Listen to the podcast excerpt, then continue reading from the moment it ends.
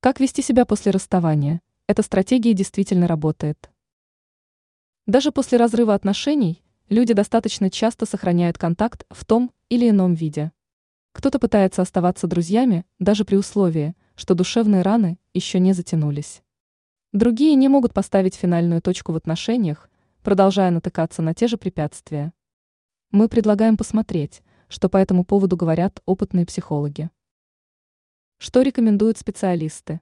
На самом деле, вы уже давно знали, как именно нужно вести себя после расставания.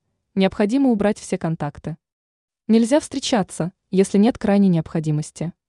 Не рекомендуется переписываться в социальной сети и перестать посещать страничку этого человека. Также не нужно ходить по ностальгическим местам, отказаться от пересмотра фото и не заводить переписку под фейковым аккаунтом. Это не означает, что вы восстановитесь уже через неделю, но соблюдая эти простые правила, легче будет становиться постепенно.